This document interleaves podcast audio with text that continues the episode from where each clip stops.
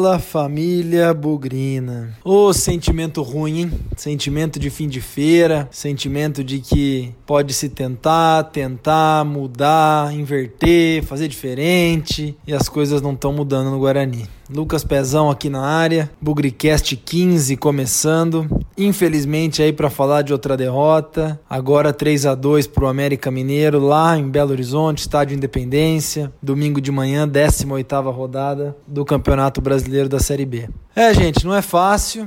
Infelizmente, assunto não falta e são assuntos ruins, assuntos negativos e de pouca esperança. Mas vamos lá. Bugricast 15 no ar. Solta essa bagaça e vamos lá. Bugrecast, o podcast da torcida bugrina.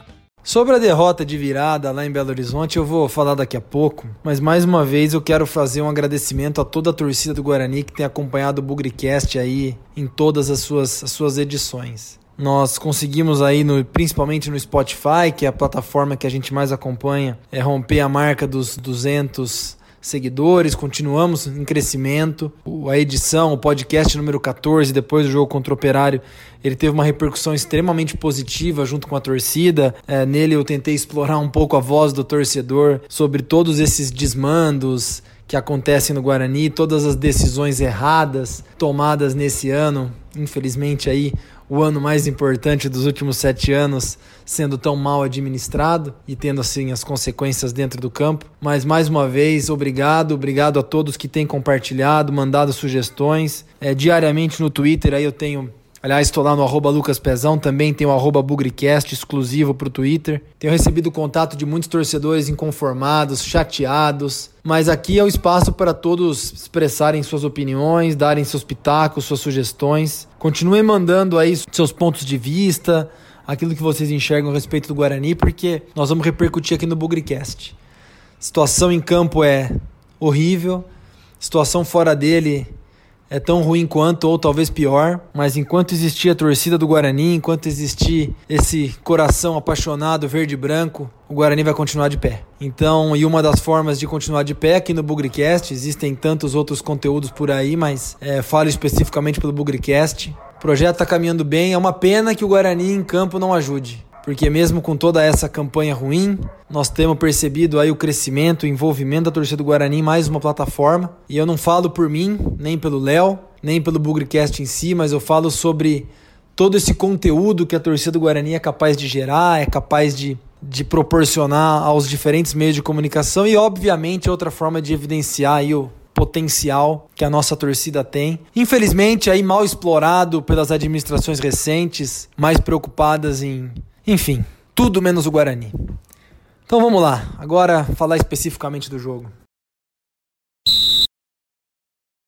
No Bugricast 14, eu falei minhas opiniões sobre Fumagari, Marcos Vinícius, Gabriel Remédio, a própria diretoria, e eu cheguei a falar: e cadê o Thiago Carpini? Vai ser mantido ou não? Naquele momento a gente ainda não tinha certeza se ele ficaria. Carpini, que era o, o auxiliar técnico fixo, né? Contratado há pouco tempo. Para mim foi uma é aquele ditado que a gente diz, né? De onde você menos espera que venha alguma luz, ela aparece. E não vou dizer que o Thiago Carpini foi brilhante, o Thiago Carpini foi um, uma grande solução ou uma inovação aí para o comando técnico interino contra o América, mas ele pelo menos mostrou uma disposição para tentar fazer alguma coisa diferente. Quando a gente viu a escalação no domingo de manhã, Guarani jogando sem Ferreira, Guarani jogando com dois volantes, aliás, quase um volante só, né? O Igor não é bem um, um volante, dois meias, Arthur Rezende Badi e dois atacantes.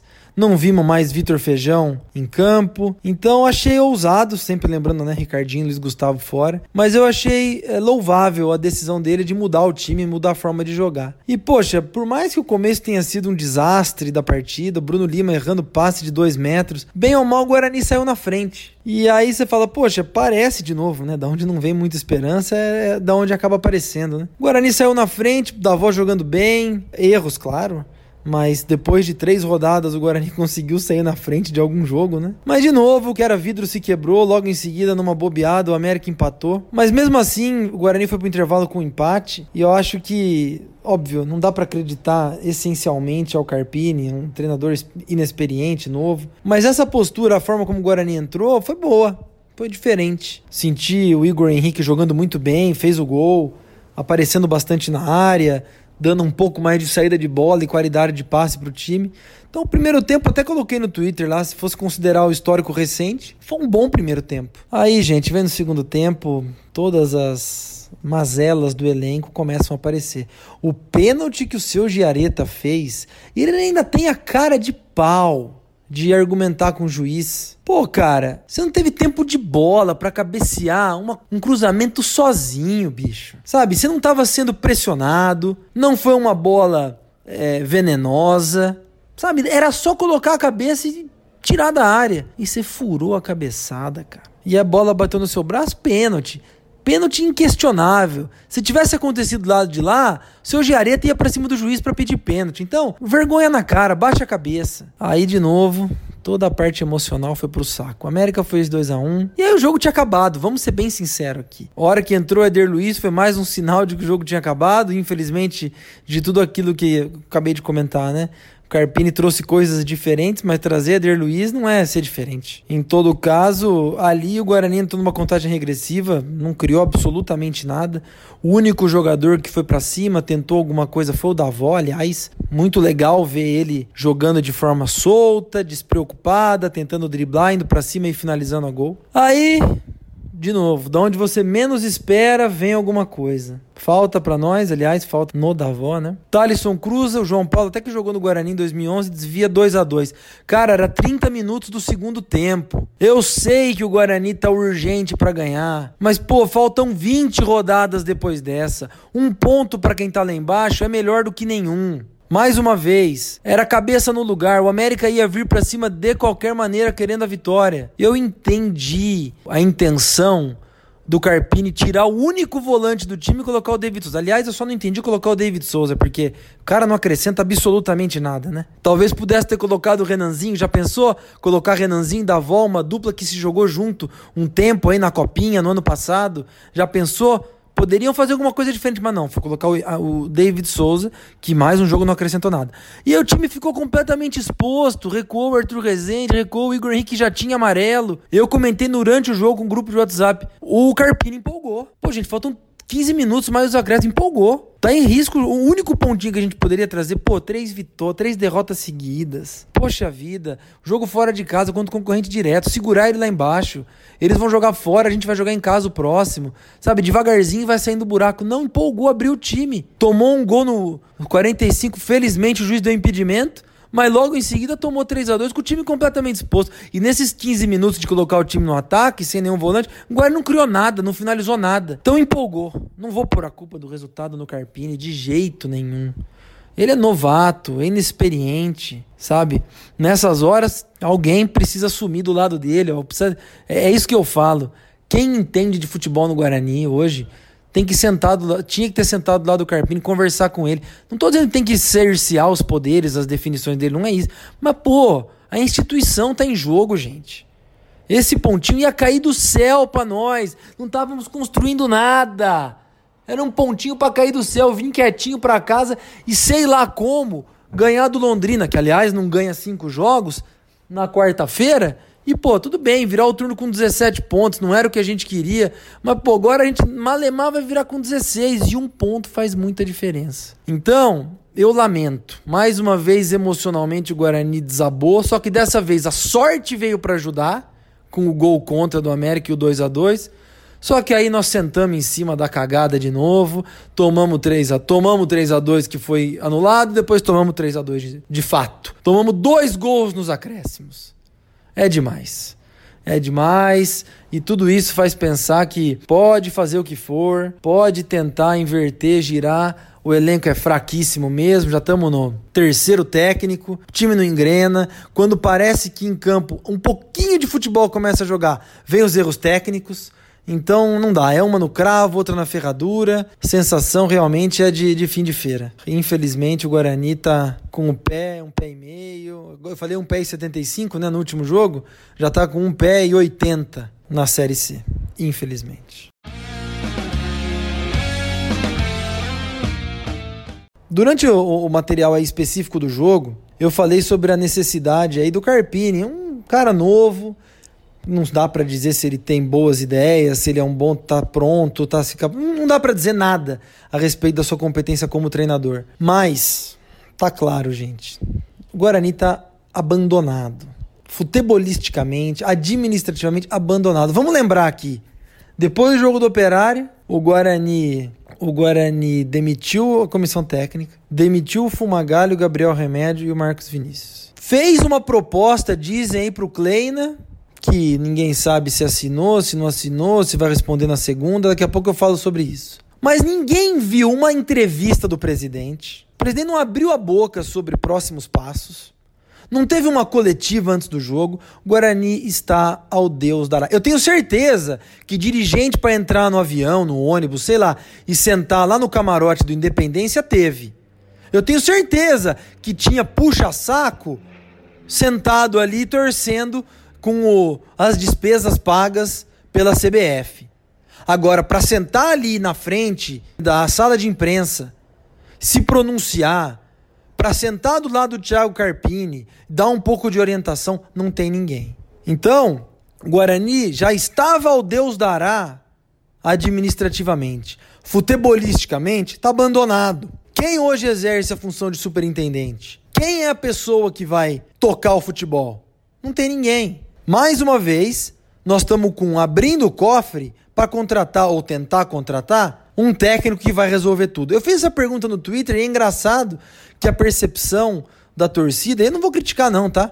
É parecida com a da diretoria. Um técnico vai resolver isso aqui. Se nós vamos pagar, estamos dispostos a pagar 170, 180 mil reais para Gilson Klein e comissão técnica, o Giareta vai continuar falhando o Ferreira vai continuar falhando. Olha, uma coisa, uma estatística que rolou no Twitter durante o jogo. 100% dos zagueiros, 100% dos zagueiros, em 18 rodadas de Série B, cometeu alguma falha. Todos os zagueiros cometeram falhas que prejudicaram o Guarani. Todos. Vamos lá. Vou lembrar algumas aqui. Xandão lá contra o Atlético de Goiás. Luiz Gustavo caiu de bunda no derby. O próprio Bruno Lima contra o Coritiba. Ferreira, nós cansamos de, de, de, contar aqui. E hoje foi o Giareta que bateu uma bola na mão. O Gilson Kleina vai resolver isso, gente? O Geninho vai resolver isso? O Roberto Cavalo vai resolver isso? Nós precisamos de jogador. E é mais uma vez que eu digo que o, a administração quer escudo, quer apoio, quer sustentação e quer jogar isso nas costas do treinador. E isso não vai resolver. Nós precisamos de zagueiro, nós precisamos de meia, nós precisamos de atacante. Coitado do Michel Douglas, corre para lá e para cá, não recebe uma bola. O, nesse jogo contra o América, os três meias do Guarani estiveram em campo em momentos diferentes. Badi, Felipe Cirne, Arthur Rezende. O que eles fizeram? O que eles fizeram? Nada. Onde está o Marquinhos que jogou 15 minutos contra o Operário e nem no banco ficou contra o América? É uma desorganização total e absoluta. Dessa maneira, gente, olha, eu vou até uma coisa que eu estava pensando durante o jogo. Ao mesmo tempo que o Guarani profissional jogava em, em Belo Horizonte, o Sub-20 estava sendo eliminado, praticamente eliminado, vai, no Campeonato Paulista. Perdeu do Esportivo Brasil 1 a 0 lá em Porto Feliz. Gol no último minuto de pênalti, o Guarani tava com um a mais, hein? Gente, então é o seguinte, se o fim de feira tá tão próximo e o Sub-20 também tá praticamente de férias, acabou, gente. Tira essas tranqueiras e põe o time sub-20 para jogar. Não vai escapar com Giareta, não vai escapar com Ferreira, não vai escapar com Badi, com Éder Luiz, com David Souza. Pelo menos põe essa molecada aí. Uns dois, três se valorizam pro ano que vem. A gente consegue vender uns três aí para conseguir um dinheiro. Então muda a estratégia. Para de querer encontrar o salvador da pátria. Busque jogadores. Já que você não quer buscar jogadores, já que não tem dinheiro, já tô até confuso aqui no raciocínio. Põe a molecada para jogar e abandona o campeonato. Isso é falta de vergonha na cara, Palmeiron. Você que em 2011 fez o que quis para conseguir destituir a presidência, depois foi vice-presidente, depois foi do conselho fiscal, não acrescentou nada no Guarani. Só criou inimizade, só criou racha com a torcida. Tá aí, ó, o desdobramento das suas decisões, a sua consequência tá aí. O Guarani está indo para a Série C e você não sabe nenhuma decisão a se tomar e pior, nem põe a cara como dirigente. Isso é uma vergonha, Palmeirão.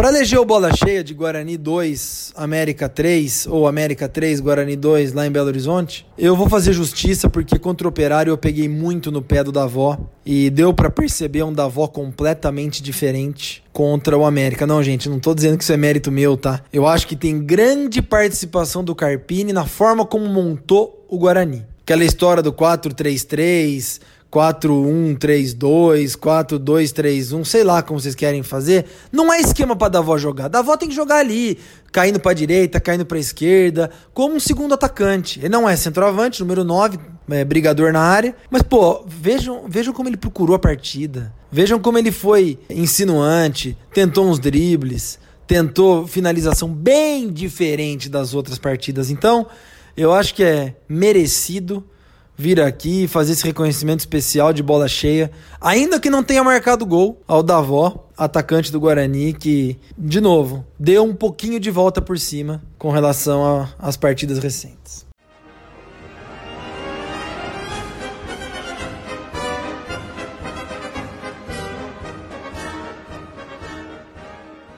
Para bola murcha de América 3 Guarani 2, olha, gente, é uma infinidade de novo. Mas Bruno Lima começou de um jeito que, não sei, parecia que tinha acabado de sair da cama ou voltou da balada de ressaca para jogar bola, porque não acertou um passe de dois metros pro companheiro dele e com cinco minutos o Guarani estava praticamente desorientado em campo e já dando todos os sinais que ia perder. Eu poderia dar o bola murcha também para Eder Luiz, que não fez nada. Eu poderia dar o bola murcha também para Talisson, que não gostei da atuação dele, mas, gente, estamos falando de futebol profissional. Estamos falando de Série B de Campeonato Brasileiro e um time necessitado por resultados. Meu bola murcha é para Diego Giareta. Um jogador profissional não pode furar uma cabeçada dentro da área, um zagueiro, e matar a bola na mão. E dar pênalti para o América. Não existe isso. Ele pode ser um bom moço, um cara de vestiário, seja lá o que quiser. Mas o que ele fez contra o América comprometeu completamente a atuação do Guarani lá em Minas Gerais. Difícil dizer, ah, se não fizesse o pênalti, tomaria o gol de qualquer jeito. Não sei. A pressão ia ficar cada vez maior pro time da casa. Agora, com cinco minutos, ele dá um pênalti pros caras, pô. Jareta, medíocre, ridículo. Não encaixa como lateral esquerdo, não encaixa como zagueiro. Ridículo. Bola murcha para você. Já encerrando o Bugricast 15, décima primeira derrota do Guarani em 18 jogos. Incrível, hein, gente? O Guarani tem três míseras vitórias, quatro míseros empates e 11 incríveis derrotas. Já estamos no terceiro técnico, deve chegar ao quarto aí em alguns dias. E quarta-feira tem o Londrina em casa, 7h15, fechando o primeiro turno. Eu não vou fazer aqui nenhuma tentativa de prever o resultado, imaginar o que o Guarani vai fazer.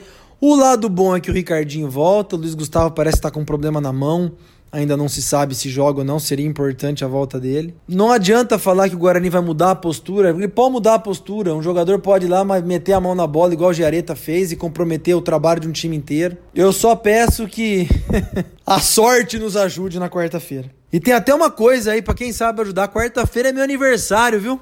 É, nunca te pedi nada, viu, Guarani? Quem sabe aí um golzinho, 1 a 0 contra o Londrina. Aliás, Londrina que não ganha cinco jogos, falei aqui. Então, espero que a gente também não reabilite o todo-poderoso Londrina e que o Guarani possa pelo menos começar o segundo turno com um astral um pouco diferente. Não dá para falar qual é a escalação certa, não dá para falar o que se espera, não dá para pedir para torcida ir no campo, dá para rezar, dá para fazer promessa, dá para pedir para um milagre acontecer, porque a situação é, gente, em toda a sua história, você conta nos dedos as vezes que o Guarani foi lanterna de campeonato. O Guarani não tá só sendo lanterna da Série B. Ele tá segurando mesmo, não é um negócio temporário. É um negócio para valer. E isso a gente deve a quem? A todos esses caras aí que brigaram tanto para estar tá no poder, mas tanto que trabalharam para político, que levantaram sei lá o que ao longo da vida e hoje estão lá no Guarani. Ou para aqueles que a vida era medíocre e agora passou a ter um pouco mais de cor depois que foram pro Guarani. Então não tem, não tem milagre. Se a sua gestão é péssima, o seu trabalho vai ser péssimo. Por isso que o que aconteceu até agora é reflexo, simplesmente, de tudo o que Palmeiron Mendes Filho e sua turminha do Conselho de Administração fizeram. Seja o que Deus quiser na quarta-feira, que aconteça um milagre o Guarani ganhe do Londrina e que os ares mudem, porque tá feia a coisa. Independente disso, independente de qualquer coisa, nós vamos estar tá aqui, ganhando, perdendo, na vitória ou na derrota. Hoje sempre Guarani. Avante, avante, meu bugre, que nós vibramos por ti, na vitória ou na derrota. Hoje sempre Guarani. Ever heard it? Ever heard it? Rider.